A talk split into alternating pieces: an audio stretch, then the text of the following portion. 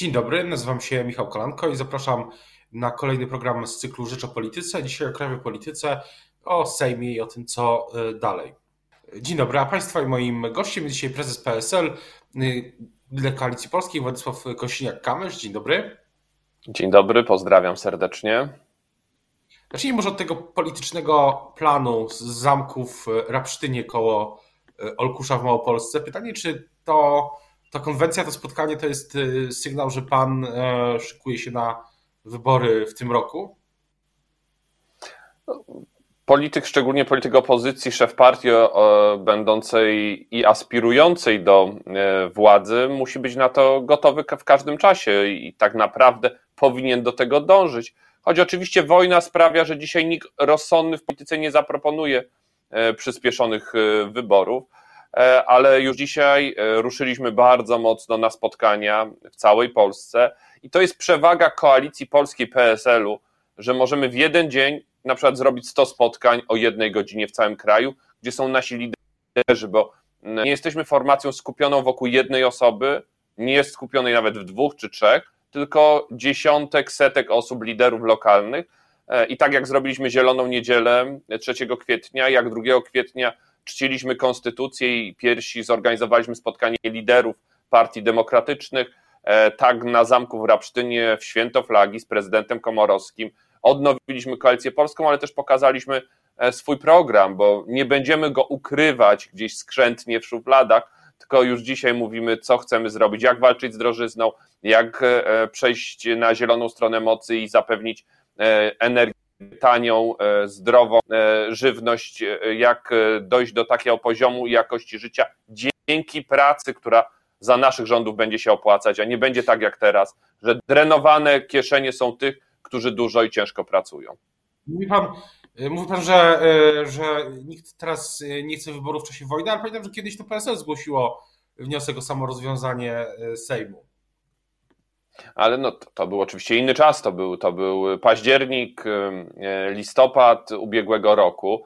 No i ten wniosek nie został rozpatrzony, więc e, dzisiaj ten wniosek jest nieaktualny, e, ponieważ trwa wojna. Jeżeli będzie zrobić wybory wcześniejsze jeżeli sytuacja na wschodzie się uspokoi, nie będzie 3 milionów uchodźców w Polsce, takiej trudnej sytuacji również gospodarczej dla wynikającej z wojny dla e, wielu polskich rodzin i po prostu zagrożenia swojego bezpieczeństwa, to oczywiście trzeba robić wybory e, wtedy jak najszybciej, bo ta władza jest nieudolna, niekompetentna, nieprzygotowana i w żaden sposób nie przewiduje przyszłości, nie potrafi zareagować na zagrożenia takie jak drożyzna, takie jak wojna, takie jak poczucie lęku i strachu, które niestety wywołuje wśród naszych obywateli. To co do, mm, co do przyszłości, to jest wrażenie, że wróciła na nowo debata w ramach opozycji o, tych, o, o formacie. Ja się zastanawiam, czy na ile ona jest w ogóle, Pana zdaniem, ma sens w tej, wprowadzona w tej formie, bo Pan mówi jedno, a przewodniczący Tusk yy, mówi drugie.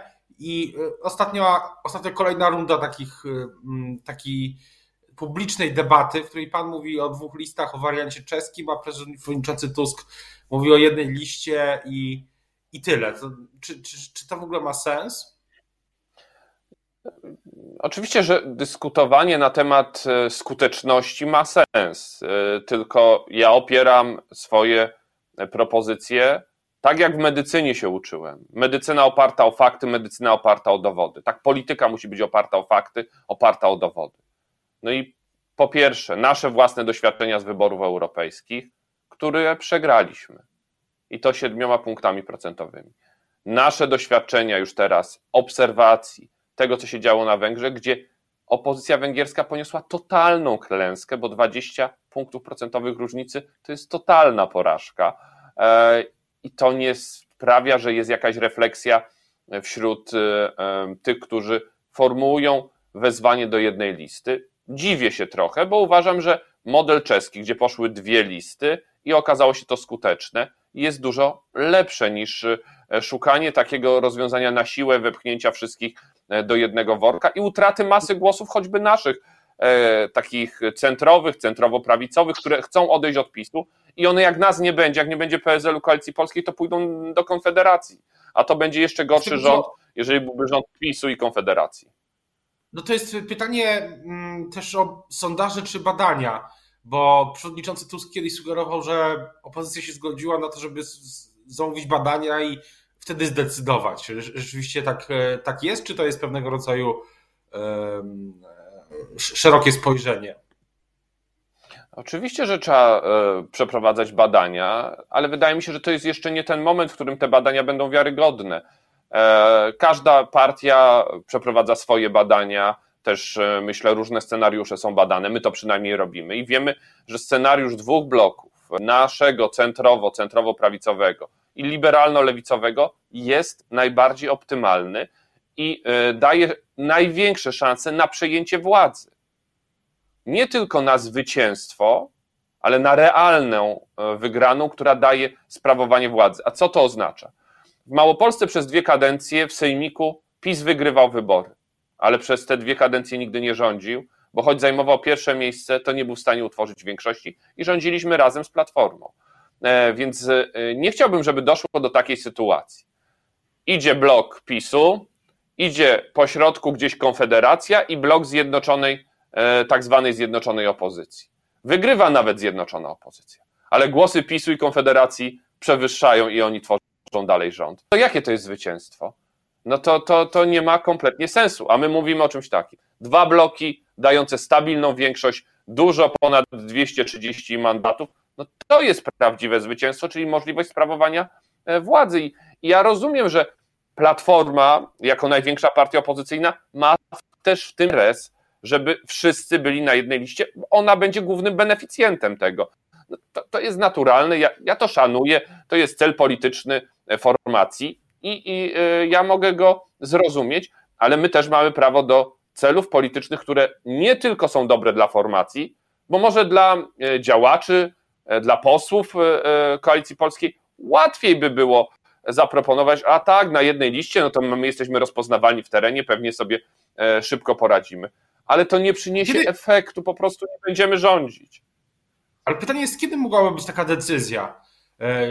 I jakby zaparł, to była metoda bardziej faktów dokonanych, czy rzeczywiście byłby jakiś, nie wiem, okrągły stół opozycji?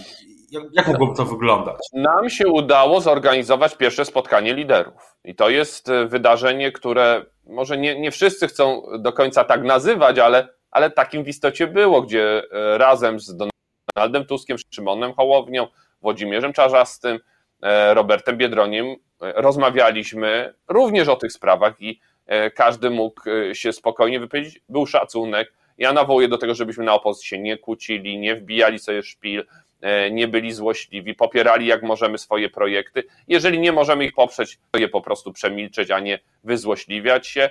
I to się w wielu miejscach realizuje. Trzeba odnowić pakt senacki, to jest bardzo ważne, bo to jest podstawa współpracy. I tam każdy zachował podmiotowość i to okazało się e, dużo bardziej skuteczne niż e, wybory europejskie. Więc mamy pomysł, wiemy jak E, przejąć władzę, jak wygrać wybory. Mamy plan też na rządzenie i to jest bardzo ważne, jak wyprowadzić z tej drożyzny Polskę, jak uratować e, finanse polskich rodzin. Nie budżet, który w ostatnich miesiącach bardzo dużo na inflacji zarabia. Bo panie redaktorze, szanowni państwo, inflacja to jest nowy podatek, który rządzący nam wprowadzili. No, 11 e, to... miliardów. Są dwie grupy, które na inflacji zarabiają i na tych stopach procentowych. Sektor bankowy, i rządzący. Oni są, oni są zadowoleni z tego, co się dzieje. Ale co do przyszłości, to pytanie jest też o Krajowy Plan Odbudowy. Czy, y, czy, czy, czy istnieje jakaś y, możliwość, żeby PSL zmodyfikowało swoje warunki, jeśli chodzi o poparcie mm, sądowej ustawy prezydenta Dudy? Bo pan jakiś czas temu przedstawił trzy, pana koledzy, koleżanki, trzy poprawki. E, no i pytanie, czy coś się tutaj zmienia? Jesteśmy partią polskich przedsiębiorców, jesteśmy partią Polski lokalnej, jesteśmy partią Polskiej Obywatelskiej, organizacji pozarządowych. W tych grup domagamy się pieniędzy z Krajowego Programu Odbudowy. Minął rok i jeden dzień od czasu, kiedy Sejm głosował za Krajowym Planem Odbudowy, ustawą wdrożeniową. E, dzisiaj tych pieniędzy nie ma, a jest nasza konkretna propozycja. Trzy poprawki, przyjęcie trzech poprawek powoduje, że ustawa jest praworządna, w Sądzie Najwyższym znika ta bezsensowna Izba Dyscyplinarna, wraca praworządność i na drugi dzień środki lądują w Polsce. Jesteśmy o tym przekonani. Bez naszych poprawek to po prostu się w tak błyskawiczny sposób nie stanie. No i to jest kolejne miesiące i kolejne miliardy straty. Przypomnę, 700 milionów złotych to jest kara za błędy rządzących, za niezlikwidowanie dyscyplinarnej nałożona na Polskę.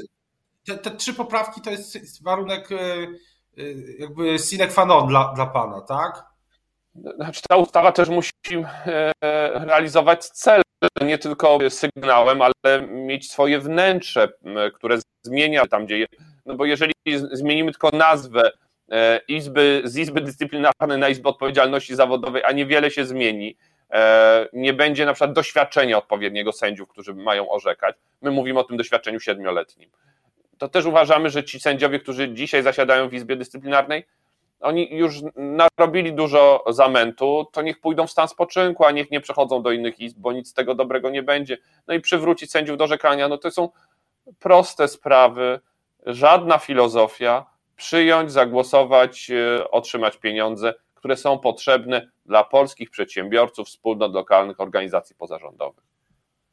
O tym, e, no, wydaje się, że to nie jest właśnie taka prosta sprawa, bo gdyby była prosta, to rok temu Izba Dyscyplinarna zostałaby już zlikwidowana. A nie, nie, prosta sprawa jest dla tych, którzy myślą o Polsce, a nie o interesie e, swoich kolegów w spółkach Skarbu Państwa. Bo jeżeli dzisiaj nie ma tych pieniędzy, to dlatego, że trwa spór. Może o wiceprezesa NBP, może o jakiegoś kolejnego prezesa w banku, który podniesie marże, bo te marże są i Polacy e, pewnie dzisiaj się znów znają o tym, że Rada Polityki Pieniężnej podnosi stopy procentowe, e, co będzie tragedią, bo wzrost już rat kredytu będzie pewnie o 100% dla wielu, e, dla wielu kredytobiorców. My proponujemy zerowa marża w bankach państwowych w pierwszej kolejności, ale to w kolejności by dotknęło wszystkich banków E, bo banki się muszą podzielić, banki nie mogą zarabiać. 4 miliardy zarobili więcej za styczeń i luty w porównaniu z ubiegłym rokiem e, za te, te, te dwa same e, miesiące.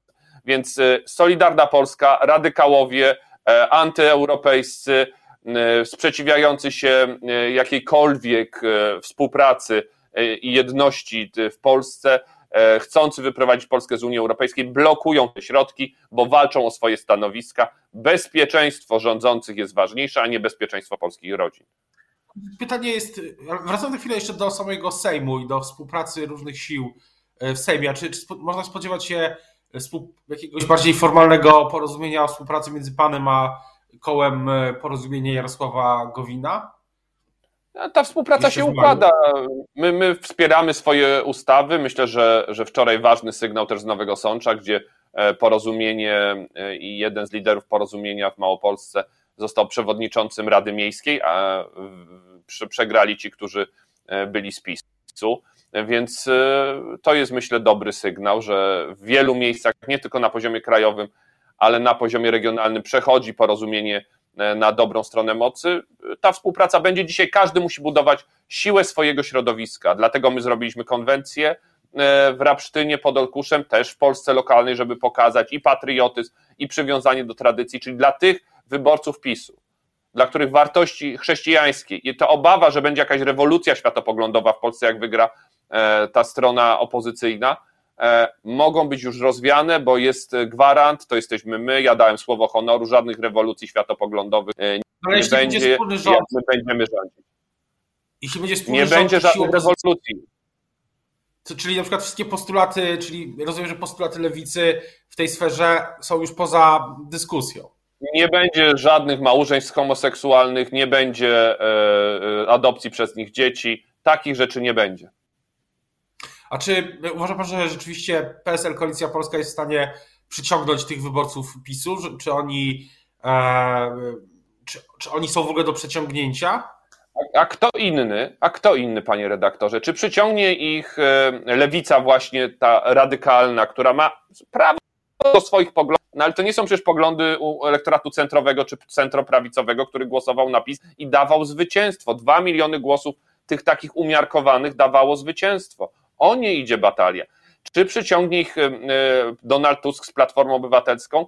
No wydaje mi się, że wiele głosów na PiS było dlatego, że był przeciwko e, Platformie i Donaldowi Tuskowi, więc jest pośrodku i jest dla frontu demokratycznego, bo to jest współdziałanie moim zdaniem. Ja te rzeczy wypowiedziałem wobec e, koleżanek i kolegów z partii opozycyjnych nie dlatego, że ja tego nie szanuję. Nie, oni mają swój bardzo duży elektorat i trzeba go uszanować, ale my wiemy, że my możemy sięgnąć po ten elektorat, po który oni nie sięgną. Nie ma drugiej takiej formacji. Dzisiaj też e, ci, którzy na pewno no, są konserwatystami, tak jak Ireneusz Raś, Marek Biernacki, no oni dali jasny sygnał, czy Bronisław Komorowski, gdzie jest e, ta formacja o charakterze e, konserwatywnym, ale gdzie łączy się patriotyzm i europejskość, że nie chcemy być za ściankiem, nie chcemy być e, tak traktowani jak jakiś relikt przeszłości czy skansen. No tak też nie będzie. Na przykład in vitro to jest temat, który może nas E, ciekawie połączyć, bo to jest pozytywna rzecz, która daje radość, szczęście i to trzeba e, przywrócić, tak jak za naszych rządów był program rządowy, trzeba go rozszerzyć, a wprowadzamy pro, programy e, na poziomie lokalnym. I rzecz bardzo ważna, przedsiębiorcy, bo to my jesteśmy partią polskich przedsiębiorców, to nawet wyszło na tej debacie.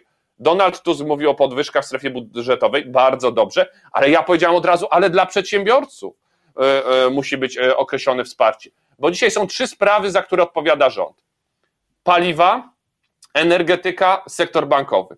De facto te trzy sektory są zmonopolizowane. 70% sektora bankowego w lekach państwowych, energetyka prawie cała, e, no sektor paliwowy, no to monopolizacja następowała, jeszcze przejęcie lotosu, no to już zupełnie e, kropka, e, postawienie kropki nad i.